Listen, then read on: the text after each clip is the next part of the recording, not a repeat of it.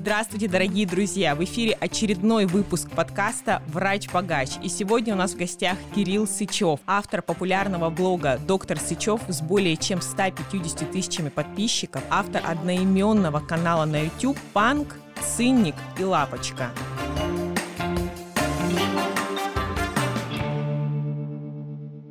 Кирилл, добро пожаловать. Привет, Жень. Очень рад тебя снова увидеть. Не вживую, к сожалению, но вообще рад. Спасибо современным технологиям. Не обязательно ехать мне в Рязань, а тебе в Санкт-Петербург, чтобы записать подкаст. Да-да-да, точно. Но я сегодня, кстати, практически посвятил тебе пост в Инстаграме. Я сегодня... А ты меня отметил там? Я же еще не заходил. Я тебя не отметил, потому что ты получилось у меня в конце, в самом, э, как бы уже на этих, на плашечках. Вот, но я отметил наш с тобой подкаст, и сейчас, возможно, люди пойдут, потому что я сегодня написал историю своего курения. И я же после подкаста с тобой бросил курить где-то через месяц, наверное. Так приятно. Я не зря ехала в Москву тогда записать с тобой подкаст. И я два месяца уже почти не курю. Спасибо тебе большое. Спасибо большое, что рассказал. На самом деле это очень приятно. Я недавно была просто шокирована тем, что наш ведущий, который нам помогает организовывать мероприятия, он достаточно популярен вообще в ивент-сфере, работает там с Тимати, Михалковым, Джиганом и так далее. И у него был большой контракт на рекламу кальянов. Он говорит, вообще просто, ну работа, ну не пыльная. Пару часов работаешь, платят там в пять раз больше, чем остальные и так далее. Он говорит, ну когда, говорит, ты написала пост про кальян, я задумался. А я ему еще в шутку написала, говорю, если ты работаешь с кальянами, это портит твою карму.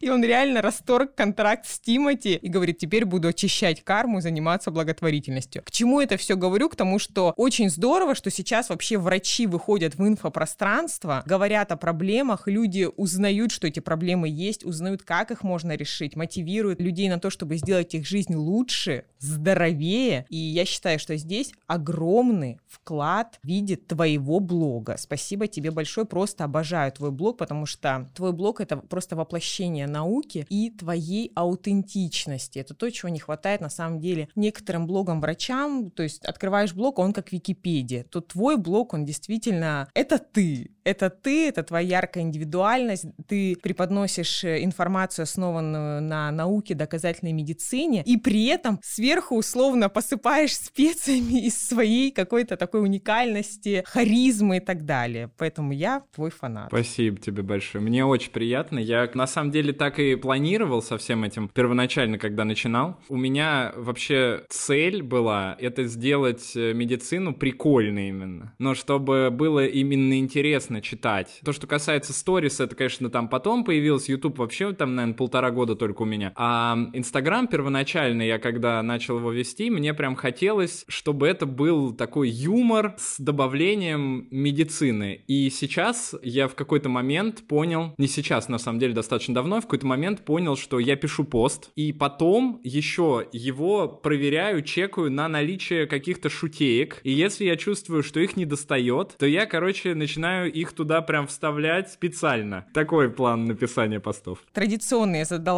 вопросы своей аудитории, чтобы они хотели узнать о тебе. Как я уже неоднократно говорила, в основном аудитория моего блога — это интересующиеся и доктора, поэтому всем интересна твоя жизнь, твой путь в медицине, естественно, интересные вопросы по психиатрии, твои советы и так далее. Но я думаю, начнем сначала, да. Расскажи, пожалуйста, где ты учился, как ты учился, в каком городе, каким студентом ты был. Был ты троечником или отличником? Как вообще прошла твоя учеба? Давай поговорим о твоем становлении как врача. Я с большой теплотой вообще вспоминаю студенческие годы, но, к сожалению, не с точки зрения получения знаний, с некоторых других точек зрения, о которых я сейчас чуть позже скажу. А Я учился в Рязанском медицинском университете. Это в тот момент, когда я поступал, был достаточно неплохой вуз э, с точки зрения рейтинга России российского. Ну, он там занимал какое-то... Ну, в десятку мы входили вроде как. Не знаю, правда, на чем основан этот... Завидую. Мне кажется, мой вуз входил в десятку только с обратной стороны. Просто я не знаю, на чем основан был этот рейтинг, потому что за несколько месяцев до того, как я поступил, у нас, например, было огромное дело, когда на взятках поймали нашу ректоршу и Потом там, я уже что-то не помню, какая была история, но ее чуть не посадили в тюрьму, там у нее какой-то был домашний арест, и она очень долго от этого отмывалась, я думаю, что до сих пор не отмылась. Ну, я надеюсь, и не отмоется. И, в общем-то, не знаю, как поэтому составляли этот рейтинг, но когда я решил поступать, у меня не было особенно таких дум каких-то по поводу того, куда именно, потому что вот эти три топовых вуза, которые я знал, первый, второй мед и э, этот э, военно-медицинская академия питерская, для меня это было, ну, что-то из разряда, ну, я как-то вообще не был уверен в том, что я поступлю, и второй момент, что я поступал скорее от противного в медицинский, потому что я подумал, какие у нас вообще вузы. Есть в Рязани. Есть, значит, Радик, это радиоакадемия, но это вообще не про меня, я, ну, типа, математика, это, это просто, я, я даже не представлял, что можно этим, в принципе, заниматься, то есть математика для меня проходила всегда, это исключительно списывание было какое-то всю школу. Я теперь понимаю, почему ты мне так нравишься, потому что мы с тобой, как говорится, on the same page в этом вопросе. Я лично окружала себя отличниками вокруг, чтобы было у кого списать. Благодаря этому я смогла сдать ЕГЭ на три. Ну да, типа того. Я не помню, чтобы я сильно окружал себя отличниками, потому что скорее я окружал себя такими же типами, как я, и мы просто ничего не делали, тусовались, пили пиво, вот э, курили сишки и устраивали какой-то движ там после уроков, дрались и так далее. Но как-то мне удалось закончить э, школу, и дальше я вот пытался понять, ну Радик, ладно, если нет Радик, ну пединститут, это, ну странно, типа непонятно, куда там идти в пединституте и зачем. В тот момент я думал, что это исключительно институт, который нацелен для производства учителей, и учителем, ну, я вообще не хотел быть учителем, это для меня был какой-то просто страшный сон. И оставался медицинский, а, еще был сельхоз, кстати, сельскохозяйственная академия, но он а, почему-то считался, типа, недостаточно классным. Непрестижным. Да, непрестижным по сравнению... А ты считал себя достаточно классным для того, чтобы учиться в классном вузе. То есть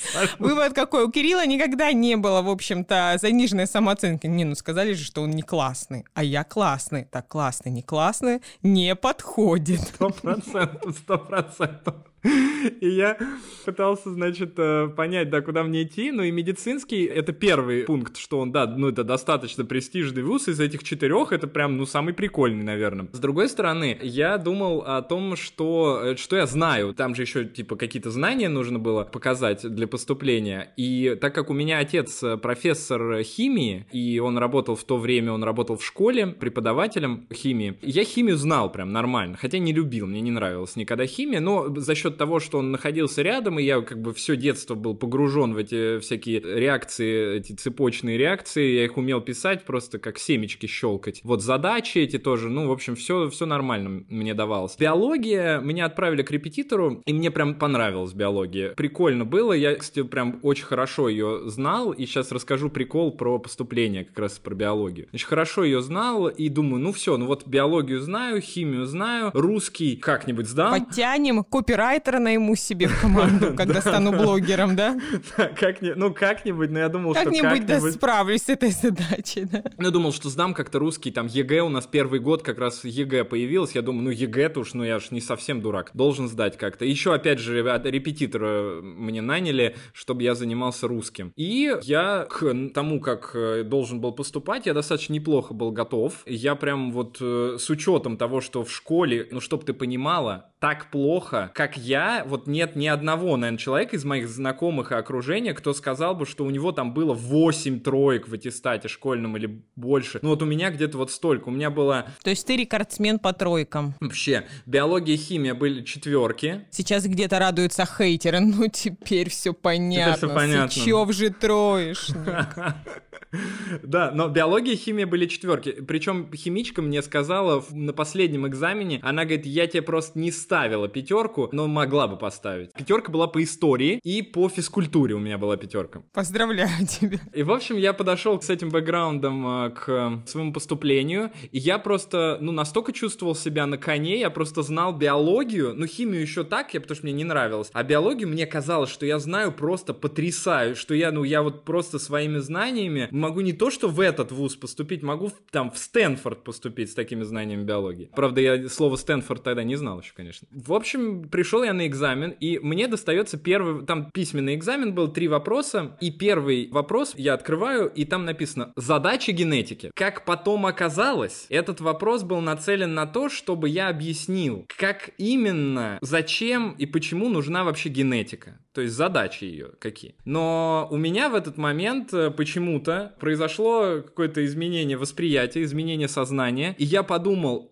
мне нужно объяснить все вот эти вот задачи по генетике. Как их решать, на какие варианты бывают и так далее. В общем, когда я дописал там 37-ю страницу своего вот этого вот э, первого вопроса, я понял, что что-то уже до хрена и остановился, начал писать другие вопросы. То есть у меня получилось, ну, 30, ну да, где-то, по-моему, в общей сложности я написал где-то 30 или больше страниц на экзамене по биологии. И я просто представляю, насколько был э, ржач у людей, которые которые принимали эти экзамены. И, наверное, ну, они поставили мне четверку вот именно из-за этого. Потому что им было лень проверять. Может быть, было лень проверять. Но это, мне кажется, прекрасная история, вот прям про меня абсолютно. Со мной такое по жизни все время происходит. И химию я сдал тоже на четверку, а в химии как раз я не решил задачу, по-моему, неправильно что-то я решил задачу, потом дома пересчитывал и неправильно ее решил. Русский тоже четверку получил. Ну, короче, с такими баллами я офигенно поступил на лечебный факультет факультет. Тогда был у нас э, какой-то не очень большой проходной балл. Ну, типа, четверки было вообще достаточно по всем предметам. Как в процессе учебы решил стать психиатром или изначально знал? По поводу психиатрии такой интересный момент. Во-первых, у меня есть, был, вернее, брат моей бабушки, ну, то есть это какой-то там двоюродный дед, получается. Двоюродный дедушка. Да, он э, жил в Симферополе, всю жизнь прожил, и он, э, тоже его зовут Кирилл, и он тоже был психиатром. Но я его видел, чтобы ты понимала, раза три. Когда мы приезжали там на отдых, мы обычно заезжали к ним и потом ехали уже куда-то там в Ялту. И, наверное, ну, отчасти какую-то параллель я, может быть, когда-то проводил с учетом какого-то подросткового такого мистического мышления, что вот, возможно, это мое предназначение. Но, в принципе, я, опять же, в психиатрию пошел от противного, потому что я понимал, что все остальное мне вообще не нравится. Это ну, какие-то терапии, хирургии вообще не понимаю, но для меня это вот стоять над столом, что-то кого-то резать, 3 часа, 5 часов, это для меня прямо ад какой-то. Я не представляю, как можно стать хирургом. В терапию, ну, я думал, какие специальности мне могут понравиться. Я тоже не пришел к какому-то выводу. Я единственное, что еще рассматривал, это анестезиологию. Она мне, в принципе, нравилась из-за того, что там мне казалось как раз врач-богач. Анестезиологии? Да, у нас какой-то миф ходил по институту, что типа анестезиологи получают прям нормально. Но потом я еще узнал, что... То все приезжали на «Жигулях», а анестезиологи на «Мерседесах» или что? Откуда а, такое ну, пошло? у нас вообще такая больница, что там очень много кто на «Мерседесах» приезжал в целом. И,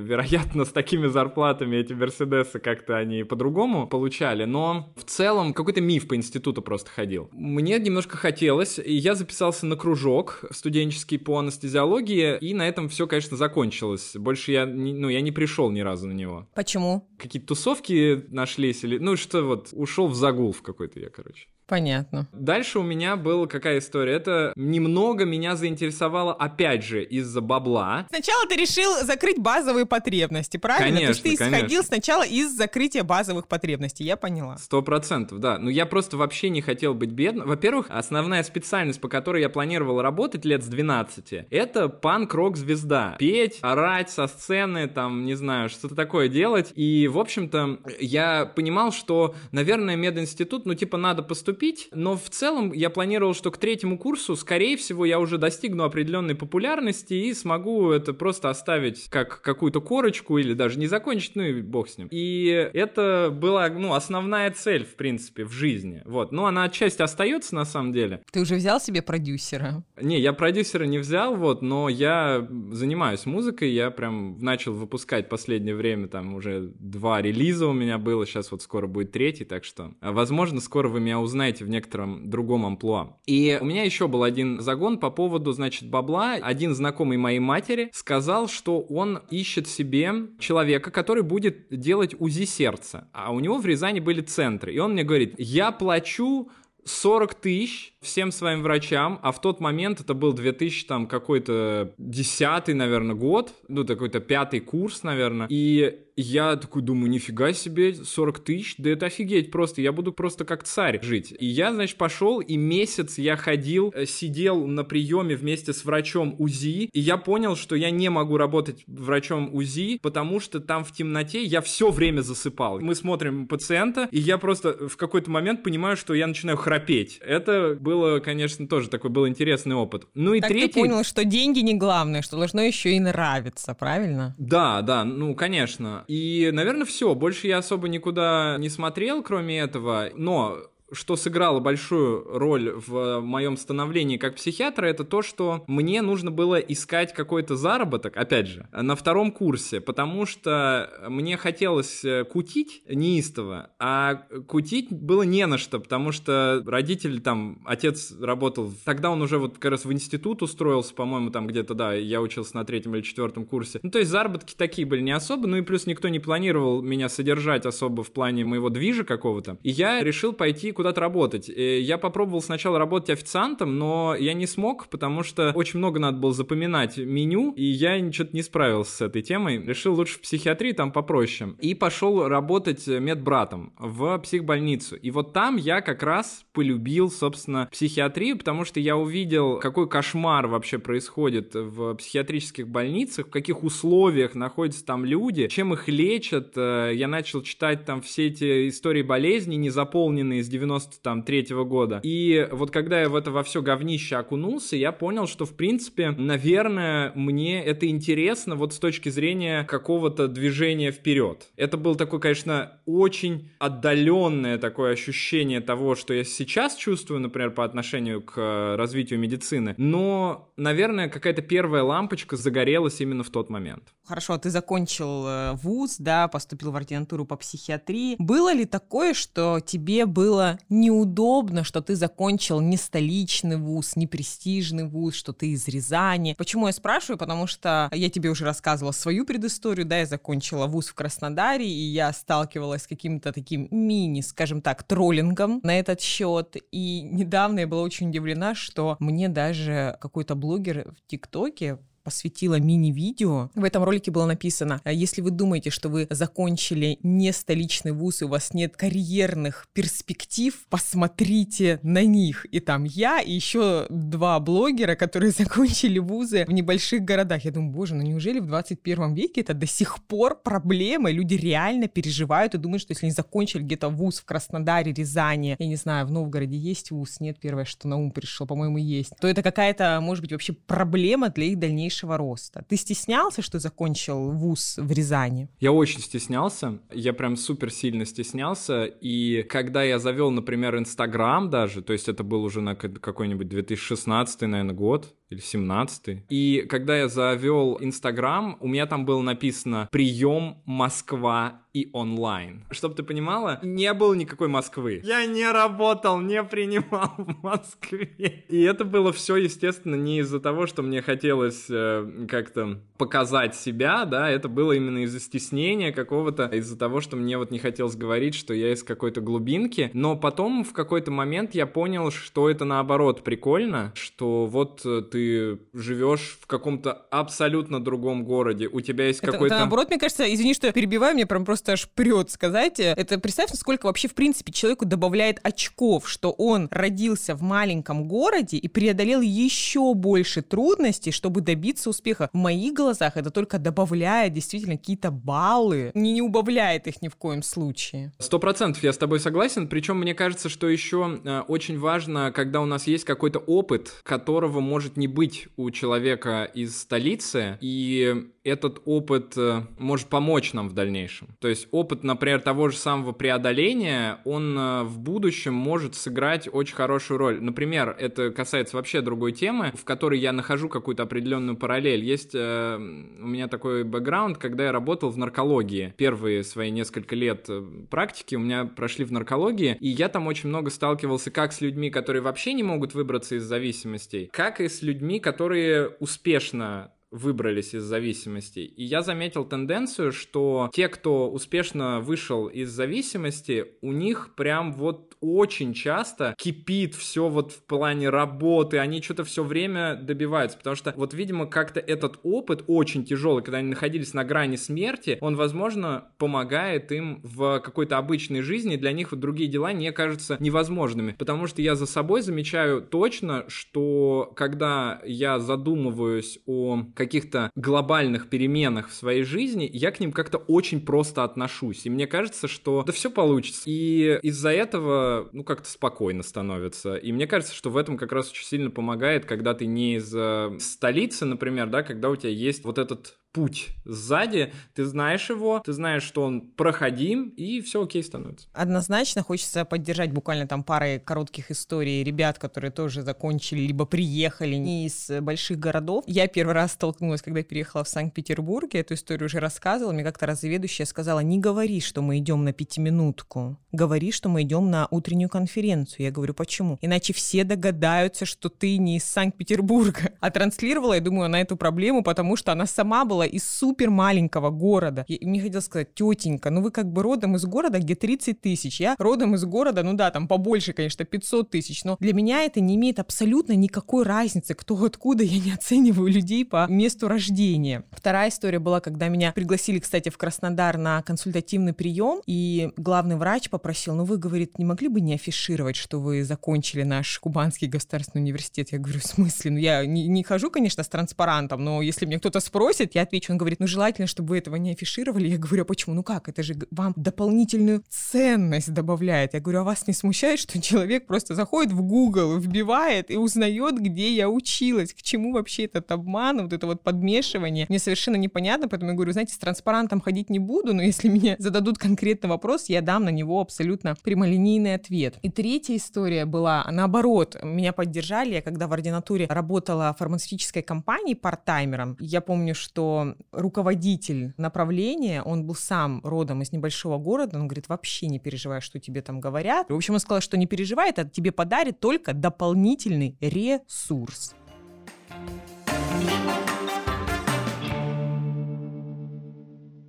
Кирилл, скажи, пожалуйста, правда ли, что психиатр в России теперь не врачебная специальность или это миф? Психиатр врачебная специальность. Вообще очень сложная ситуация сейчас происходит и она сложная как с точки зрения психиатров, так и с точки зрения пациентов. Психиатрия как таковая, как специальность, она остается, с ней вообще ничего не происходит, но э, проблема в том, что у многих э, психиатров, и у меня в том числе, есть первичные специализации. Мы можем учиться на психотерапевта, и можем учиться на нарколога, и можем учиться на сексолога, если я не ошибаюсь, это так называется. И, в общем-то, вот э, сексологию и психотерапию сейчас из врачебных специальностей специальностей убрали. Не до конца понятно, что именно произошло. То есть сейчас вроде как одни показывают один вид документов, в котором, да, больше психотерапия, не врачебная специальность. То есть, ну, грубо говоря, такой должности у нас, э, собственно, больше нет. С другой стороны, вроде как это какая-то полумера, непонятно для чего она, для кого она, и может быть сейчас все вернется обратно и все станет хорошо. Но вместе с этим изменением двинули еще одно изменение, по которому каждый врач, ну и это не касается только психиатров, но касается всех врачей, теперь должен вносить в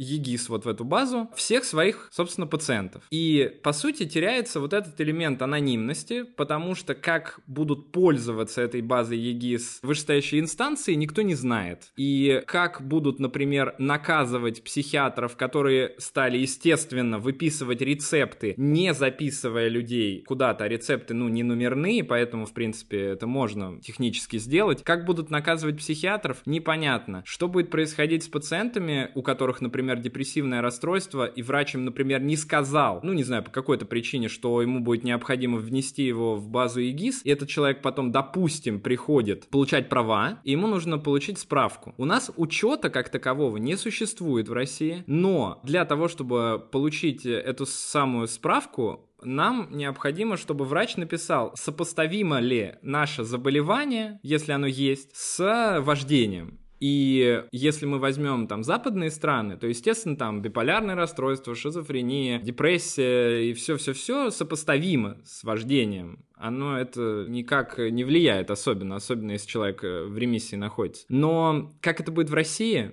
да хрен его знает. Я думаю, что вполне возможно, что людей начнут заворачивать с правами, с там оружием, э, с какими-то разрешениями на работу и так далее и тому подобное. Поэтому что сейчас будет, ну, узнаем, я думаю, мы полноценно это через год. Пока все вот в таком тумане, есть куча всяких документов, есть куча всяких распоряжений, отписок вышестоящих органов, но вот четко объяснить, к сожалению, я сейчас не смогу это пока. Ты сейчас э, практикуешь больше консультации дистанционные, скучаешь по стационару или нет? Я в стационаре врачом никогда не работал. Причем ни в каком стационаре не работал врачом. Я работал сначала 4 года медбратом в психиатрическом стационаре, а потом я уже начал работать в наркологии на амбулаторном приеме с зависимыми и параллельно начал работать уже в частных центрах, как психиатр, как психотерапевт, когда отучился потом. И затем уже постепенно-постепенно я больше-больше уходил вот в какие-то частные частные такие заведения. И да, я хотел бы работать э, в стационаре, но вопрос тут, наверное, как раз в деньгах, потому что это сразу одна треть моего дня уйдет на то, чтобы сидеть в стационаре. Стационары у нас очень сомнительные, в какие-то моменты там может быть 4-5 лекарств из всего дивизиона лекарств. Чем лечить не очень понятно. Очень лоялистский такой подход в основном, то есть э, если твой подход не нравится заведующему, скорее скорее всего, ты будешь зарабатывать меньше, чем другой врач, который более лоялен к заведующему, тоже касается заведующего по отношению к заместителям главного врача и так далее. Поэтому пока я не вижу перспектив для себя где-то в стационаре. Тебе больше нравится быть независимым, чтобы все зависело, в общем-то, от тебя, правильно, а не от настроения вышестоящих тебя лиц? Сто процентов. Ну, то есть я, естественно, работаю в центре, в медицинском,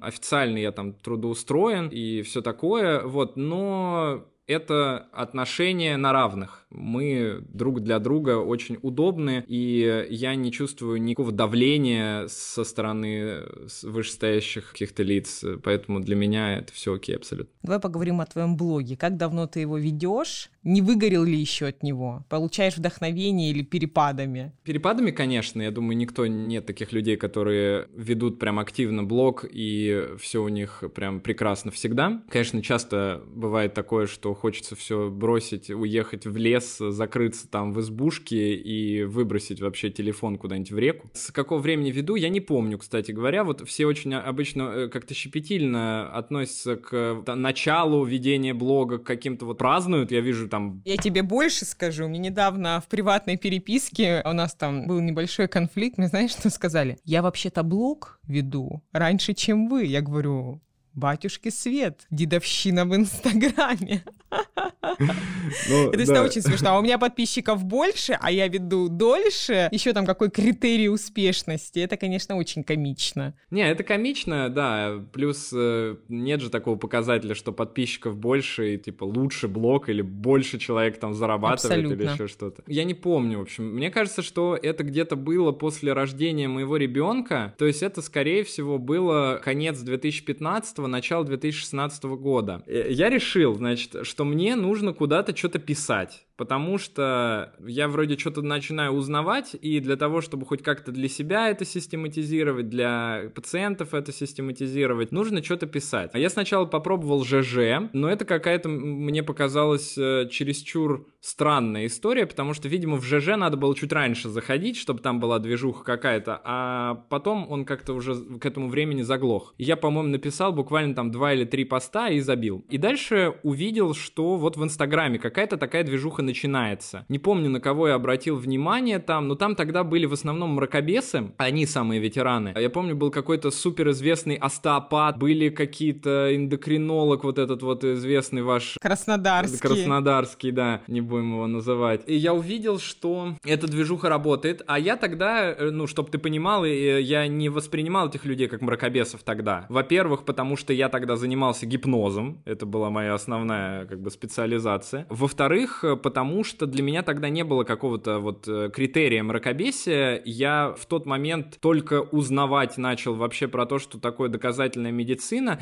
И опять же, это из разряда было, что доказательная медицина, когда есть исследование. Ну, просто есть исследование. Просто гипноз... есть. Да, Главное, ну вот у гипноза быть. есть исследование. Я думаю, ну раз у гипноза есть исследование, это, ну, тем более добавляет мне бонусов в копилочку. Я решил писать. Писал в основном как раз про гипнотерапию, потому что я ее в то время очень э, много изучал, много тратил денег на обучение и так далее. Гипнотерапия это что, не докмед? Ну, не совсем докмед, я бы так это назвал, да, потому что там есть доказательства. Вот э, я читал э, какое-то достаточно большое исследование по поводу применения гипноза при болях после онкологических заболеваний как раз. Что-то такое вот, ну, есть, какие-то исследования есть, но их настолько мало, и в гипноз, э, как я понимаю, не вкладывается особо много денег, э, и поэтому он как-то вот на каком-то этапе чуть-чуть подзатух. Хотя вот в тот момент, в 15 там, 14 году это был просто топ, это было самое популярное, что было из психотерапии в России. И я начал писать об этом, и мне сказали, писать надо каждый день. Кто-то сказал, не помню, где-то я прочитал, в общем, у какого-то вот э, маркетолога, который тоже был в Инстаграме. Мне кажется, можно свихнуться каждый день писать. Вот, и я писал полтора года каждый день пост. А, нет, э, подожди, э, знаешь, что я тебе хочу сказать? Может быть, ты удивишься, но я писал не один пост в день, я писал два поста в день. Два поста в день, где-то полтора года я писал примерно. Сейчас все эти посты я, естественно, удалил, потому что, ну, они не отвечают там тем критериям, которым сейчас должны отвечать мои посты. И они просто, даже с учетом понимания человеком моих последних постов, все равно, скорее всего, это может ввести в заблуждение, и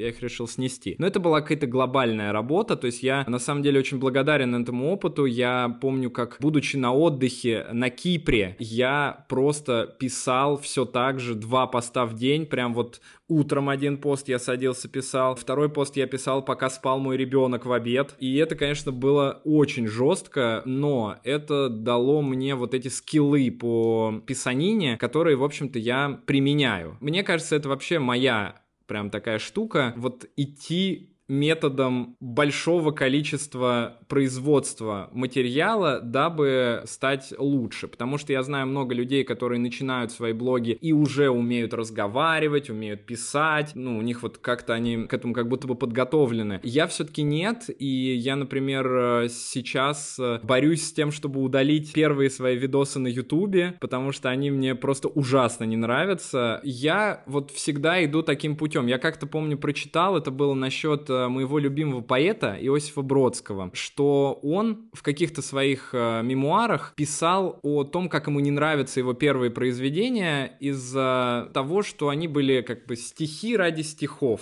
И как он шел к тому, чтобы найти свой стиль, чтобы, в общем, получить Нобелевскую премию. И он просто писал каждый день. И я решил, что, в принципе, наверное, ну, Бродский же не дурак, наверное, в чем-то он прав. И я вот примерно таким путем иду в плане всех своих скиллов то есть я понимаю, что идти на курсы ораторского мастерства или там идти на курсы писателей, ну, наверное, это прикольно. Но для меня это как-то очень странно, потому что, скорее всего, все равно в твоем движении к чему-то, в постоянном производстве чего-то, ты в итоге найдешь вот как раз вот эту свою изюминку, о которой ты вначале говорила, и вот которая мне, собственно, в себе тоже нравится достаточно. То, что я пишу так, как, в принципе, особо никто никто не пишет. Мне кажется, это замечательно и классно. Ну, хотя это, конечно, осуждается достаточно сильно, потому что люди многие до сих пор мне говорят о том, какая у меня речь там в каких-нибудь моих видосах полгода назад. Ну и, в общем, она действительно год назад была прям совсем дерьмовая, полгода назад была получше. А сейчас, ну я не скажу, что я прям удовлетворен тем, как я общаюсь, как я рассказываю что-то, но в целом я понимаю, что за эти два года я, ну реально достиг достаточно неплохих результатов. Как ты думаешь, почему люди так делают? Ведь на самом деле это тоже ты, это тоже про тебя, это твой бэкграунд, то, где ты родился, как говорили твои родители, это неотъемлемая часть тебя. Ну окей, возможно, ты делаешь какие-то ошибки в словах и так далее. Почему люди не могут спокойно пройти мимо и воспринимать тебя таким, какой ты есть? Они сами несчастны. Сложный вопрос. Мне кажется, что это очень по-разному у людей происходит. Мне кажется, что, скорее всего, вот люди, которые прям пишут хейтерские комментарии, они в момент, когда видят э, твое видео или твой текст, он чем-то их цепляет все-таки.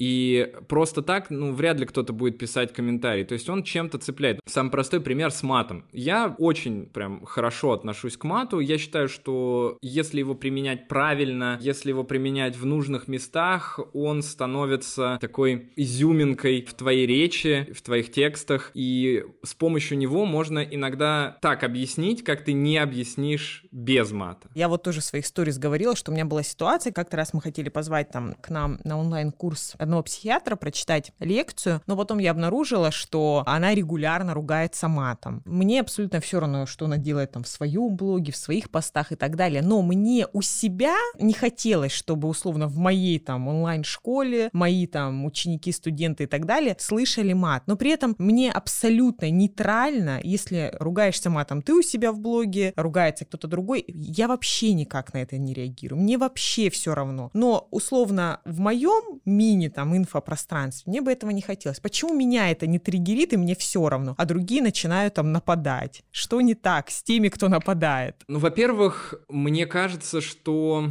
очень много людей, которые ощущают нарушение их границ, даже в том случае, если это не касается напрямую их, даже если они что-то слышат на Ютубе. То есть, в принципе, когда человек матерится, это может как будто бы нарушать границы вот этого человека, хейтера, в дальнейшем. И он пытается таким образом защититься от этого. То есть он услышал мат, его это стригерило, ну по какой-то причине, может быть, э, его родители в детстве избивали и матерились одновременно. И вот у него такой вот э, какой-то ужасные сцены в голове появляются в этот момент, и он э, поэтому так на мат реагирует. Может быть, у него какие-то проблемные, весь мат же связан с сексом, тем так или иначе, и может быть у него какие-то вот в эту сторону проблемы есть, да, что он вот этот слышит и, и вот ужасается просто, и что-то вызывает у него такие сильные эмоции. И дальше, когда эта эмоция уже вызвана например, матом, то эту эмоцию надо как-то подавить. То есть нужно человеку что-то сделать, когда он испытывает себя не в безопасности, потому что это наш генетический код, условно. То есть мы должны убежать от медведя, когда медведь, э, увидели мы его, когда рядом с собой. И если мы не убежим, он нас убьет. Но не в безопасности мы можем ощущать себя и без медведя ведь, правильно? То есть мы можем ощущать себя не в безопасности, вот, например, в инфопространстве, где какой-то дебил матерится. И они в этот момент хотят просто, ну, возможно, подавить свою тревогу. И эта тревога подавится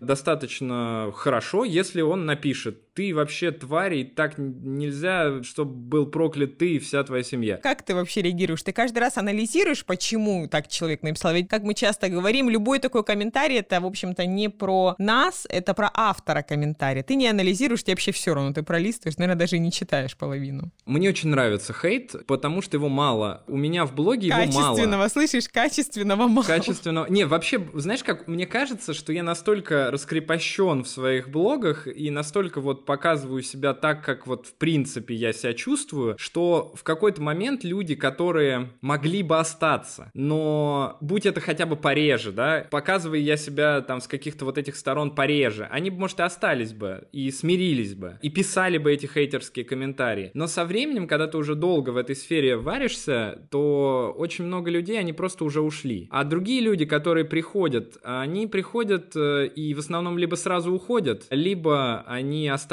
потому что их все устраивает. Ну, кто-то терпит. Кстати, мне часто приходит э, сообщение, что вот нам там это, это, это не нравится в вас, но я терплю, потому что инфа пушка. Классно, ну, замечательно, но такие люди и не будут писать, э, особенно комментариев. И, опять же, хейтерство мы должны здесь разделять с адекватной критикой, потому что я, например, несколько раз в своей жизни менял, изменял посты по каким-то этическим причинам или по научным причинам, что мне человек э, пишет в комментарии, а вот так-то так-то, например. И я либо выкладываю в сторис и говорю, что вот э, так и так, здесь есть немножко поправочка, другая информация. Поправочка. Да, угу. поправочка. Либо меняю пост. Хейт — это когда тебе пишут про твою внешность, твое умение или неумение писать, говорить, когда уже человек переходит на какие-то личные критерии для оценки тебя. Это печально, и, наверное, надо дать людям возможность это делать, и это плюсы, да, какие могут быть еще у этого. Это дополнительный контент, если тебе этого захочется. Самые популярные истории доктора Сычева, набирающие максимально, по-моему, вот у меня есть какая-то максимальная история, которая набрала, по-моему, там около 40 тысяч просмотров, с учетом того, что средняя там это где-то, наверное, 25 там примерно. Вот 40 набрала как раз какая-то вот с каким-то хейтерским комментарием, и, ну, это классно. Это первый момент. А второй момент — это вот эта броня, которой ты постепенно начинаешь обрастать, и настолько проще я сейчас отношусь к этому ко всему. Сейчас история про хейт, да, мужик на ютубе снял про меня 4 видео, 4 видео по там 20 минут. Тебе посвятил прям. Посвятил прям, мне там прям написано на обложке Сычев, там, э, мракобес, ну или... Это причем по поводу одного моего видео одного видео, которое там он набрало... По... Ты сделал одно, а он снял четыре. Он снял четыре, да, у меня одно видео, причем какое-то видео вообще не самое лучшее он выбрал, где я там во время пандемии ночью на диване записываю видос и тестирую по приколу таблетки фенибута. Ну, я такой человек. Сразу оговоримся, коллеги и друзья, фенибут — это препарат без доказанной эффективности. Да, Поэтому да. то, что Кирилл его принимал среди ночи, он не собирался покончить жизнь самоубийством, он просто проводил эксперимент, что это такая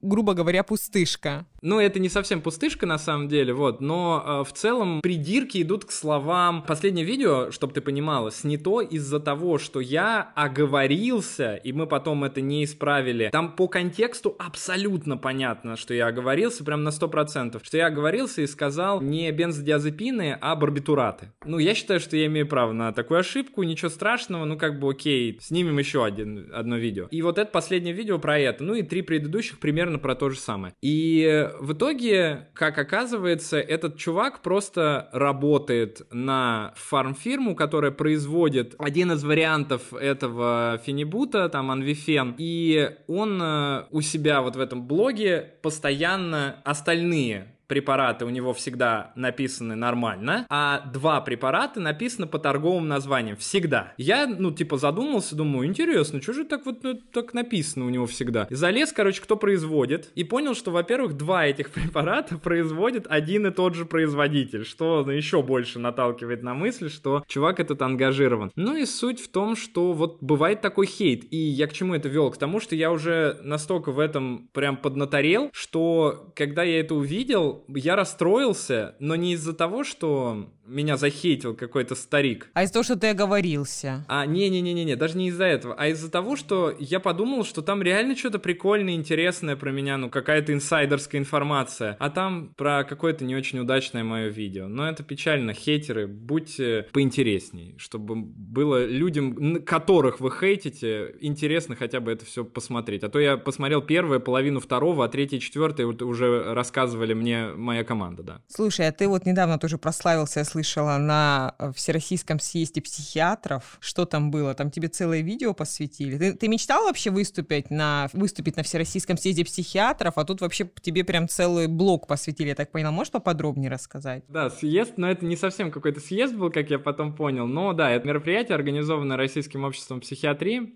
психиатров. Там один из блоков был посвящен тому, как выглядит современный врач-психиатр, имидж современного врача. И там, как бы, я не против, вы можете там использовать. Во-первых, ну, я бы, конечно, хотел, чтобы делали ссылки какие-то на меня, да, чтобы если что-то выкладывали, то меня либо приглашали на это мероприятие, либо ставили на меня какие-то ссылки, чтобы люди могли подписаться. Вот. А второй момент, что, на мой взгляд, показалось не очень этичным, это то, что начало этого выступления про меня оно было примерно таким. Там на экран вывели видео, и без монтажа его, да, сделали, ну, отдать им должное, они не намонтировали, не вырвали из контекста. Это было начало моих видео. А в начало видео мы очень часто вставляем просто какие-то неудачные моменты, ну, и типа там э, был как раз и мат, и какие-то приколы, и, в общем, там не было никакой медицинской информации в этом видео. Поэтому, на мой взгляд, могло сложиться впечатление, что весь мой канал построен на том, чтобы материться и тупить. Но на самом деле у меня, я считаю, отличный YouTube канал. Я считаю, что свой канал э, на YouTube одним из самых клевых вообще медицинских каналов в России в принципе. Подтверждаю, но планирую составить тебе конкуренцию. Э, нет, конкуренция это потрясающе. Я вообще за то, чтобы составить конкуренцию. Вот доктор Соркин, например, составить решил мне тоже конкуренцию. Я с удовольствием взял его на рекламу. И вот э, буквально вчера вышло видео, где я на своем подкасте рекламирую подкасты доктора Соркина, который Ну, слушай, ну, конечно, это прикол. Это, я считаю, что это не конкуренция, это чистая синергия. Конечно, потому что конечно. по факту все ради одного и того же работают. Абсолютно. И, в общем, это там показали. Мне, конечно, от этого было не очень приятно, но потом я выложил в сторис, что было бы прикольно, если бы мне как бы написали, и в целом я не держу зла. И мне написал сразу чувак, который, в общем, проводил эту как раз часть лекции, написал, что он абсолютно не хотел как-то меня оскорбить э, или унизить или что-то еще, и что видео не вырвано из контекста. Тут мы можем каждый остаться, в общем, при своем. И сказал, что они планируют. И, оказывается, они мне писали уже, я не ответил, ну, не знаю просто куда, может быть, там куда-то на почту реально не затерялся, может, еще что-то. И я не ответил, и в итоге оказалось, что они вроде как хотят меня пригласить для того, чтобы разобраться с тем, как сейчас можно проводить связь с общественностью, потому что у нас, к сожалению, вот эта часть российского общества психиатров как-то не очень развита. То есть в итоге неприятная ситуация сейчас, скорее всего, перерастет еще в какой-то перспективный коллаб, да, коллаборацию. Да, по сути, мои сторис э, и выступления этого доктора сыграли как нетворкинг.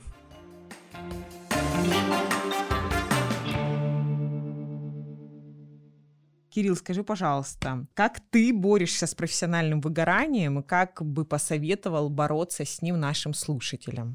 Ну, я борюсь, э, во-первых, тем, что я занимаюсь разными вещами. И как раз YouTube-канал в том числе был э, в первую очередь нацелен на то, чтобы делать что-то новое, но про то же. Также вот у нас есть, например, Telegram-канал еще, который тоже представляет из себя несколько другую платформу, в которой мы там собираем наши сторис в такие большие лонгриды, и тоже интересно с этим совсем работать. У тебя есть в команде еще психиатр, или ты все, весь контент пишешь сам? Ну, контент я пишу в основном сам. Иногда мне со сценариями помогает на YouTube э, Яша. Он оператор и он психиатр как раз. Но он вот э, закончил ординатуру, получается, в этом году и вот только начал сейчас работать. И он мне иногда помогает с какими-то именно сценарными штуками, то есть может поискать как раз какие-то статьи для того, чтобы видео в дальнейшем снимать. Мы сидим вместе, вот э, разгоняем, думаем, как будет э, поинтереснее. Посты я пишу сам. Сторис у меня часто собирает э, менеджер моя, Лена. Она, условно, за три года работы со мной, она уже немножечко ориентируется в том, э, что правильно, что неправильно. Плюс она как раз у меня отвечает за английский, потому что она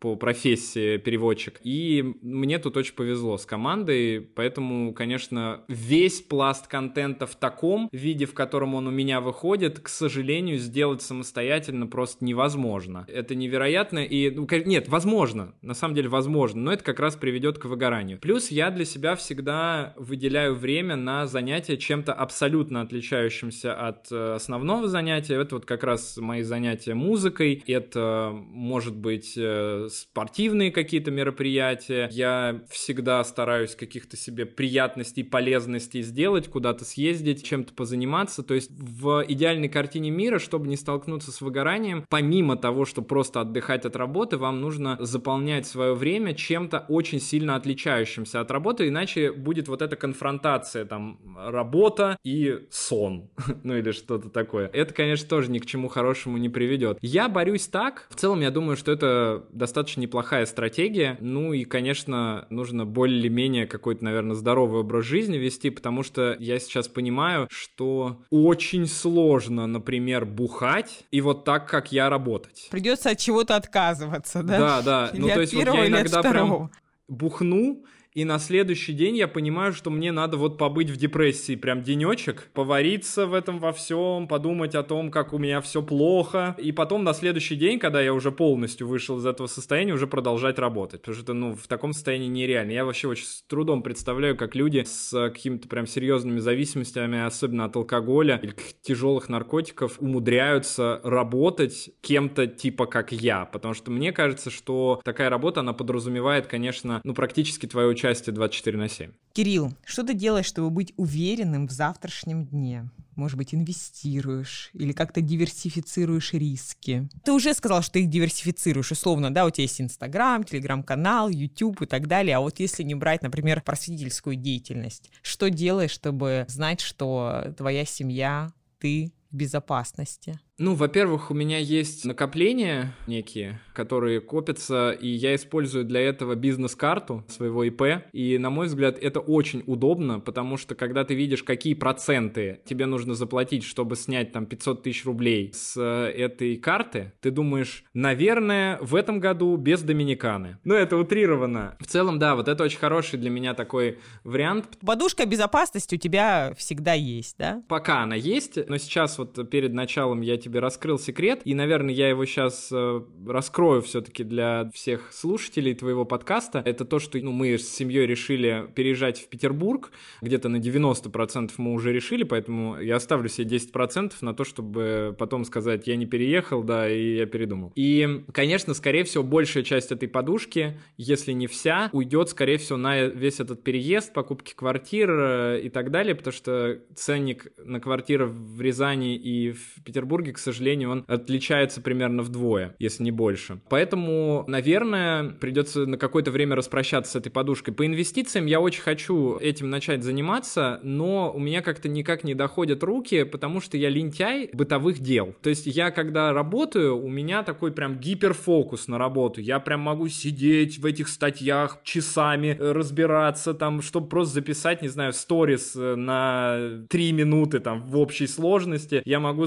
ну, вот сидеть сидеть реально часами, и мне это интересно и классно. Но когда дело касается того, чтобы что-то сделать э, отличающееся от работы, то у меня пылесос полгода я не могу в сервис отвести. У меня, ну, чтобы ты понимал вообще глобальность этой проблемы, я три года плачу за автомобиль налог, которого у меня нет уже этого автомобиля три года. И я каждый год, когда время подходит, вот сейчас, например, оно подходит, я пару раз езжу в ГАИ, чтобы попробовать как-то разрулить эту ситуацию. В прошлом году вот я ездил как раз. И не разруливаю ее. Думаю, ну, пятнашка вроде не так много. Поэтому Да, ладно. вот, через месяц сделаю. Короче, ты как тот Нобелевский лауреат, который шнурки не умеет завязывать. Ну вот, да, у меня проблемы с этим, очень большие проблемы, я с этим постоянно борюсь, и вот на самом деле в этом году мне кажется, что я немножечко преуспел в э, какой-то систематизации, и это связано как раз опять же тоже с работой. Я просто понял, что если я продолжу жить так, как я живу, то я, ну, дальше все, это, ну, потолок абсолютный. И если я хочу сейчас э, увеличивать размах своего, ну, условно, бизнеса, то мне, конечно, необходимо немножечко начать как-то систематизировать то, что происходит, э, и мыслить стратегически. И благодаря тому, что я это начал налаживать э, в работе своей команды, и сам поэтому как-то начал следовать неким таким советам своим же. Ну, наверное, что-то у меня потихонечку получается. Спасибо большое, что поделился. Ну и в завершении нашего подкаста дай, пожалуйста, топ-3-5 советов молодым врачам. Ну, первый совет, конечно, учить английский. Приходите вот к Жене на школу английского языка. Я э, вообще в восторге, на самом деле, от э, твоих продуктов, и я прям вот... Э, ты меня вдохновляешь в этом плане очень. Так вот, ну, скажем, бытовые сторис я вообще мало этому времени посвящаю, я мало смотрю, и в том числе и тебя. Но когда начинаются продажи, я прям активизируюсь и смотрю, как ты продаешь, как ты это все организуешь, и мне прям действительно это впечатляет. Поэтому я абсолютно уверен, что там клевый курс. Второй момент э, — это, наверное, не бояться долго учиться. Это очень важно, потому что мы все хотим побыстрее начать зарабатывать, э, начать э, карьеру какую-то и постараться обеспечить вот эту самую подушку безопасности, но мне кажется, когда ты заканчиваешь университет в 23, то, в принципе, у тебя есть какое-то еще время для того, чтобы поучиться прям. Потому что, я вам говорю из своего 32-летия, вот тут уже когда дети, когда куча обязательств каких-то, да, там и так далее, вот тут уже сложнее учиться прям. Это, конечно, получается, если какой-то тайм-менеджмент минимальный применять, но в принципе это сложновато. То есть сейчас вот у меня два раза в неделю обучение, и мне приходится его прям вот прям с треском в свое расписание вставлять. И одно из обучений, ну, чтобы вы понимали, оно с 7 вечера до 10 вечера. То есть вот один день в неделю я работаю там типа с 10-11 утра и до 11 до 10 вечера. Есть у меня еще вторая часть этого обучения. Поэтому, когда у вас есть время и вы можете его потратить на разные вещи, то да, лучше учиться и прям этим заниматься. Ну, наверное, третье это не бояться. Быть собой. Ну, не бояться, да. Очень часто. Мне, кстати, вот у меня блог еще такой вот, он, э, мне кажется, очень многим людям помогает немножечко раскрыться. Потому что мне очень часто пишут какие-то в директ фразы примерно такого характера. Как мне поступить? Я вот только закончил университет, я пришел в ординатуру, и у меня там синие волосы, черные ногти. Мне нравится группа Never Love. И я вот э, не знаю, как к этому ко всему будут относиться мои коллеги, буду ли я для них все равно какой-то авторитетной личностью, смогу ли я с этим совсем справиться, с давлением, вот точно сможете вы с этим совсем справиться, потому что если вы будете пытаться что-то из себя показать, то, скорее всего, это закончится тем, что вы выгорите. Я несколько лет пытался из себя показывать серьезного человека, ходил в галстуках, в каких-то пиджаках, в брюках и говорил томным, серьезным голосом э, с своими пациентами. И все это не закончилось ничем, кроме кроме того, что я просто начал потом жить так, как я хочу. Занимайтесь вы медициной или не медициной, оставайтесь собой и наоборот, я думаю, что вкладывайтесь в то, чтобы развиваться в этом ключе, потому что кроме вас никто за вас это не сделает.